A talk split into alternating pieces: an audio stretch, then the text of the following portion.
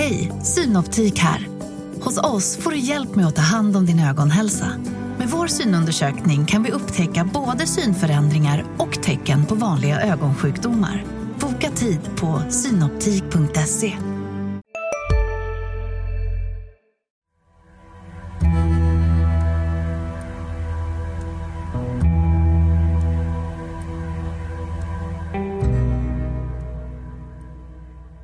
Hej och välkomna till veckans Studio Krim. Eh, jag heter Ricardo Burrows och jag programleder som vanligt och jag sitter här tillsammans med LTs krimreporter Torbjörn Granström. Och I veckans avsnitt ska vi diskutera två uppmärksammade fall faktiskt. Eh, vi ska bland annat prata om det makabra åkermordet där en Södertäljebo avrättades vid en åker utanför Enköping. Men först ska vi prata om den tragiska händelsen då en fyraåring hittades drunknad medan han var på förskolan. Det var den 14 juni i år som räddningstjänsten fick ett larm om en fyraåring som försvunnit från Lindängens förskola här i Södertälje. Och efter en stor sökinsats med både helikopter och polishundar så hittades pojken död i en swimmingpool i ett villaområde i närheten. Nu har tre personer åtalats efter händelsen och det är bland annat förskolans rektor, skolchef och ordföranden för Evangeliska Fosterlandsstiftelsen som äger fastigheten som skolan är på, som har åtalats. Eh, och det för vållande till annans död på grund av ett bristfälligt staket eh, som man ska ha känt till eh, om eh, från skolans håll, men inte åtgärdat. Tobbe, hur har åklagaren egentligen resonerat i det här fallet? Ja, åklagaren har ju resonerat så att Eh, först och främst rektorn den här dagen har brustit i, sitt tillsyn, i, i sin tillsyn över, över den här fyraåringen eftersom rektorn den här dagen också eh, jobbade som pedagog och var rastvakt. Och missade helt enkelt när fyraåringen försvann runt ett hörn, klättrade över staketet och var borta. Eh, och så menar åklagaren då också att alla de här tre personerna du nämnde, rektorn, skolchefen och stiftelseordföranden för fastigheten, alla har så att säga varit oaktsamma genom att inte se till att åtgärda det här bristfälliga låga staketet. Åklagaren eh, menar ju att resonerar ju som så att eftersom det finns en eh, norm när det gäller kommunala förskolor på att staket ska vara minst 120 centimeter och det här staketet var bara 80 centimeter så menar hon att eh, det lever inte upp till den normen. Och man visste om att det här var bristfälligt. Tidigare hade barn klättrat över det och därför borde man ha åtgärdat det eller åtminstone hållit barnen under uppsikt så att de inte kunde försvinna på det här sättet. Så det är väl där åklagaren menar att alla har brustit, varit oaktsamma och därför åtalar hon dem för vållande till annans död. Nu är det så också att fastighetsägaren kanske ska få en företagsbot, eller man, man, man yrkar på en företagsbot. Är det inte så? På en och en halv miljon, ja det stämmer. Även de. Och eh, det här kommer ju bli en, vad ska vi säga, eh, en bedömningsfråga för domstolen i slutändan eftersom idag så finns det inga lagregler egentligen om hur staket ska vara utformade. Men åklagaren resonerar så att ett barn ska alltid vara tryggt på förskolan och det finns ett tillsynsansvar för barn och det är det som har brustit. Och då kommer det bli eh, en bedömningsfråga i slutändan för att även om det här barnet nu gick runt i villaområdet och olyckligt hamnade i en pool så fanns det ju även, eh, så var själva omgivningarna egentligen riskfyllda på annat sätt också. Det går en trafikerad väg, inte särskilt långt bort från förskolan. Kanalen finns inte särskilt långt bort från förskolan. Så att eh, under alla omständigheter menar åklagaren att man har brustit i den här tillsynen. Mm, det menar ju då inte de åtalade som har förnekat brott. Så det blir en, det blir en eh, fråga för domstolen att bedöma helt enkelt. Precis, för det var det jag tänkte fråga. Hur ställer sig de åtalade till anklagelserna? Har de sagt något mer specifikt mer än att de nekar? Nej, det lär vi väl kanske få höra under rättegången. Jag har inte hört något sånt i alla fall. De, de menar väl i alla fall att de förnekar brott. De förnekar väl inte händelsen i sig, liksom, men menar väl att det inte har funnits något brottsligt uppsåt eller att de vill eh, eh, avsvära sig ansvar från det, så att säga. Men, mm. Men har ägaren till den här swimmingpoolen inget ansvar i det här då? Det var en sak som utreddes under tiden här som har gått, men åklagaren kom ju fram till att, eh, att det inte fanns fog att åtala dem. De hade ju dels det här poolskyddet på den här dagen. De hade varit hemma i familjen och hade väl planer på att de skulle bada den här dagen också och hade därför liksom poolen under, under viss uppsikt. Och eh, åklagaren menade ju i sin samman, vad ska vi säga, sammanställda bedömning eller att eh, ja, det inte gick åt, det fanns inte grund för att åtala dem helt enkelt. De hade inte kunnat räkna med att det här skulle hända. Mm. Vet vi när rättegången kommer ske? Nej, den var inte utsatt senast när jag hörde efter. Mm. Men det lär väl sättas ut inom kort. Då får vi väl helt enkelt vänta och se hur, hur det här kommer bedömas av rättegången helt enkelt. Det finns väl andra fall eh, där personer som har haft den här typen av tillsyn har, har åtalats. Men eh, ja, jag kan inte gå in i något särskilt specifikt, så det är mer, det blir som du säger en bedömning. En oerhört tragisk händelse framför allt. Det är det ju verkligen. Och dessutom så ställs ju frågan på sin spets här. Vilket ansvar har en förskola när vi lämnar över våra barn, som är det mest värdefulla, till förskolan? Eh, ska de inte vara trygga och säkra när de är där, så att säga? Om, om inte förskolan så att säga fälls för det här så kan man naturligtvis fråga sig var går då gränsen för det här tillsynsansvaret? Det ska bli intressant. Mm. På det sättet blir det ju väldigt intressant att följa. Verkligen. Jo, för att åklagaren säger... bara att det ska behöva vara ett sånt här fall, men det är en annan sak. Jo, men precis. För åklagaren säger ju att man har känt till att det här staketet varit bristfälligt och att man tänkt åtgärda det. Uh, och sen har man ja. skjutit upp på det. Och det är väl i sig... Ja. Nej, usch. Men uh, ja, vi får helt enkelt vänta och se hur, uh, hur rätten ställer sig till den här frågan vid ett senare tillfälle.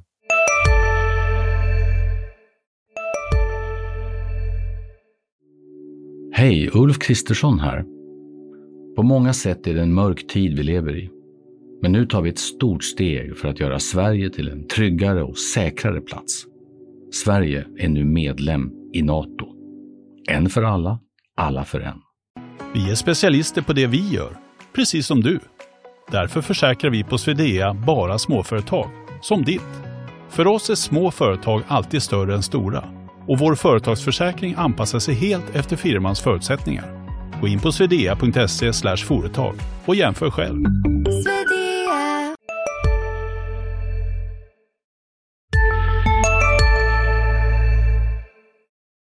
Nu tänkte jag att vi går in i veckans andra fall. Eh, det här skedde ju kanske lite längre bak i tiden. Eh, men eh, det har ganska nyligen kommit en dom i, i det så kallade åkermordsfallet som vi på LT har rapporterat en hel del om eh, tidigare. Och Det var den 9 augusti 2021 som en 20-årig man hittades död på en åker utanför Enköping av en privatperson. Mannen ska senare visa sig vara en Södertäljebo som har hamnat i Västerås kriminella värld. Men vem var det egentligen som mördade honom? I rättegången har ord stått mot ord. Det finns två åtalade, en 19-åring och en 33-åring. Och båda har märkligt nog erkänt att de varit på plats, men de anklagar samtidigt den andra för att ha liksom begått mordet. Så Tobbe, det här är i synnerhet en, verkligen ett intressant fall på många sätt och vis. Eller hur? Ja, det är intressant på det sättet att eh, det är väldigt sällan som åtalade för mord berättar att de har varit på platsen och att personen har mördats. Mm. Ehm, det var ju så det är ett väldigt makabert fall eftersom utredningen pekar ju på att den här killen då som har bott i Södertälje och, och flyttat till Västerås och hamnade i kriminella kretsar där, slarvade bort ett automatvapen i den här gängmiljön där han hamnade och det där vapnet tillhörde den här gängledaren. eh, som då ska ha sagt åt de här andra, enligt uppgifter som har framkommit i utredningen, att helt enkelt avrätta personen på grund av det här, vilket är ju helt absurt kan man tycka eftersom eh, om någon har slarvat bort någonting så vore det ju mer rationellt att bötfälla den personen åtminstone. Men i det här fallet så berättar då de här personerna att de tar med sig den här 20-åringen. Det är två personer, en är 33 och en är 19 år. De åker ut utanför Enköping i höjd med Tillinge kyrka ungefär. Där finns en åker, där stannar man. Och Eh, någon dag senare så tror jag att det är någon kvinna från hemtjänsten eller något sånt där som hittar en kropp där och vid närmare undersökning så ser man att personen är avrättad med ett skott genom huvudet. Och eh, då är det ju väldigt speciellt på det sättet att eh, båda säger vi åkte dit för att vi skulle eh, vi blev tillsagda att vi skulle åka iväg med honom och eh, i princip avrätta honom alltså. Men det var den andra som gjorde det. Båda mm. skyller på varandra. Mm. Så på så sätt är det väldigt speciellt. Det finns en annan speciell omständighet i det här fallet också. Det är den nya lagstiftning som infördes eh, i somras och som innebär att eh, de, den person som lämnar väsentliga uppgifter i en utredning som kan kasta ljus över vad som har hänt, exempelvis i det här mordet, som, som kan bidra till att man får reda på vad som har hänt och man skulle inte ha fått reda på det annars. Eh, den kan få strafflindring eller åklagaren kan i alla fall yrka strafflindring på en sån person. Så det här var också ett sånt där fall när den lagstiftningen testades för första gången. Vi kan ju lyssna på hur, ehm, ja, men hur båda åtalade egentligen förklarar vad som hände den här kvällen ute på åken utanför Enköping. Vi kan ju börja med 19-åringens historia här. Så alla vi tre hoppar av. Vi går typ en, två meter bakom bilen. Och jag vill inte vara med, han är min vän. Jag vill inte se honom bli skadad. Jag var själv rädd för att jag var misstänkt. Jag, lika gärna jag, de kunde skada mig också. Så jag sa till jag bara bror, jag vill inte se det här. Jag sätter mig i bilen på kurdiska. Och då sa jag på svenska till att bror, jag mår dåligt, jag sätter mig i bilen. För att jag sa inte att du skulle bli skjuten. Då jag går tillbaka och sätter mig i bilen. Men medan jag sätter mig i bilen, jag ser försöker alltså, ta kontakt med via svenska och engelska, prata med honom. Och jag hör inte vad de säger för att då, alltså jag är långt bort från dem. De fortsätter alltså mot baksidan och jag går mot framsidan och sätter mig i bilen. Jag sätter mig i bilen, det tar några minuter, då hör jag en smäll. Och jag kollar på baksidan, det är helt mörkt. Man kan inte se någonting. Men jag ser någonting rör sig och direkt här man öppnar bilen, sätter sig, kastar vapnen mot min ben. Då ramlar det på marken och han startar bilen och kör. Och medan han startar bilen och kör, jag är stressad. Jag frågar, ska vi inte ringa någon eller göra någonting så han inte förblöder tills han dör? Vi är mitt i Alltså ingenstans. Det finns ingenting i närheten förutom en kyrka från mitt emot. Och fan, på vägen det kom inte någon bilar. Men då han sa till mig han är redan död. Alltså då hamnade jag i en chock. Jag blir alltså still satt. För att han var min vän. Jag ville inte någonting som ska hända och det var inte planerat någonting som ska hända. Och jag var rädd i första hand för mig själv också för att lika gärna jag kunde också ligga där och dö. Under utredningen så berättade ju den här 19-åringen också för polisen var mordvapnet fanns gömt. Ehm, man hittade en pistol. Man hittade däremot inget DNA eller fingeravtryck på den här pistolen. Mm. Vi ska också passa på att lyssna då på hur 33-åringen resonerar kring den här kvällen. Det är en väldigt snarlik historia, men 33-åringen eh, använder sig av tolk. Eh, när du har kört till den platsen och stannat bilen där, förstår du då vad som ska hända? Själv trodde jag inte att det här skulle fullbordas, det här eh, att man skulle fullborda det. Jag blev väldigt förvånad när eh, gick ner med den här killen. Jag blev förvånad faktiskt. Varför trodde du inte att det skulle fullbordas då?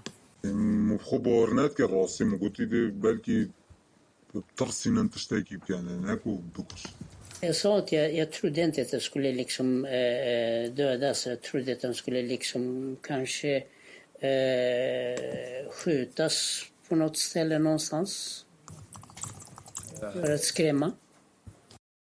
Så ja, båda skyller ju helt enkelt på varandra. Båda säger att det var de själva som var kvar i bilen medan den andra gick och avrättade.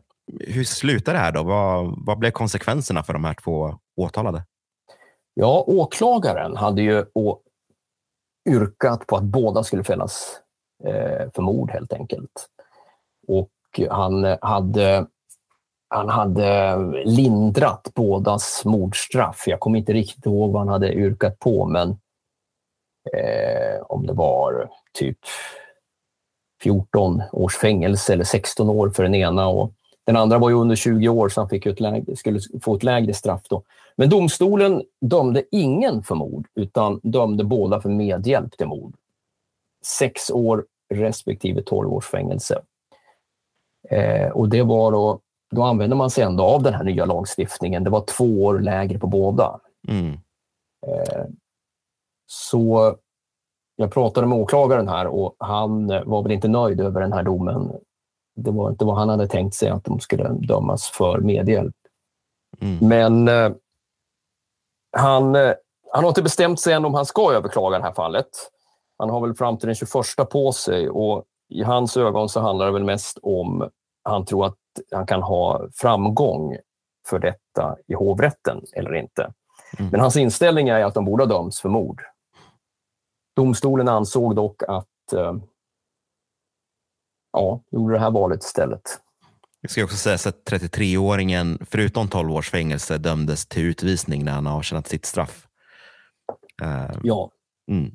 Och uh, bör väl också sägas att den här gängledaren, som vi kallade honom då, som påstås ha sagt åt dem här att göra det här, han åtalas ju för anstiftan till mord, det vill Mm. säga för att ha beordrat ett mord. Och han friades helt från den punkten. Han eh, klarade sig helt undan. Man kan naturligtvis undra vad som krävs för att fälla någon för anstiftan om eh, två personer faktiskt lämnar uppgifter om att han har varit delaktig. Men domstolen, domstolarna har ju höga beviskrav, vilket gör att han slapp undan i det fallet.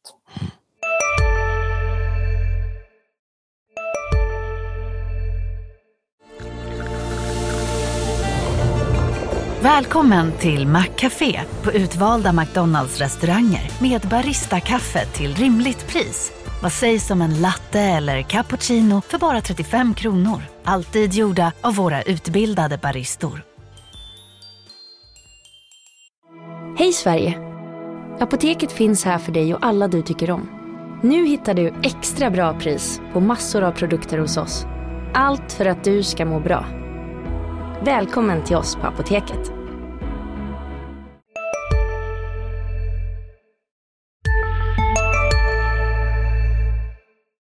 Jag kan tycka att det är lite speciellt att nu har vi två personer som erkänner att de var på plats eh, när ett mord har skett.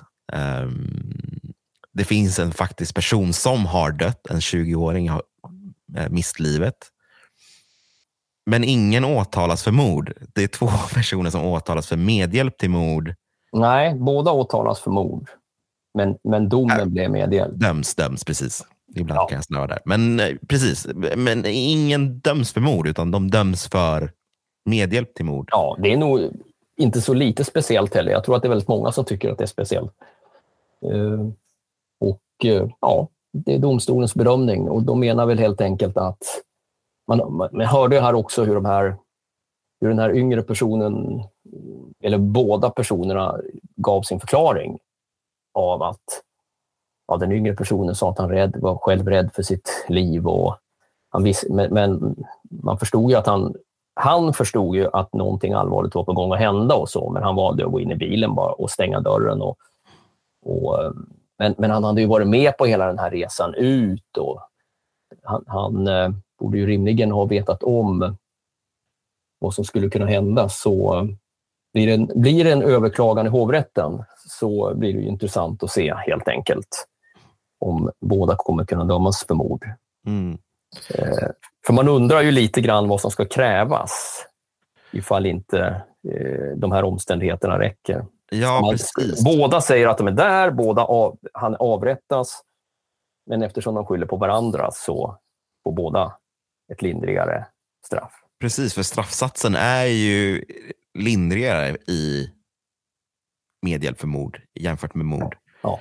Och nu vill inte jag raljera eller hitta på fantasiscenarier, men det känns som att det öppnar upp för möjligheten att komma lindrigare undan för mord så länge du, ni, man är två personer som anklagar den andra och bevisningen är tillräckligt svag eh, från polisens sida. Att ja, då blir det ett lindrigare straff.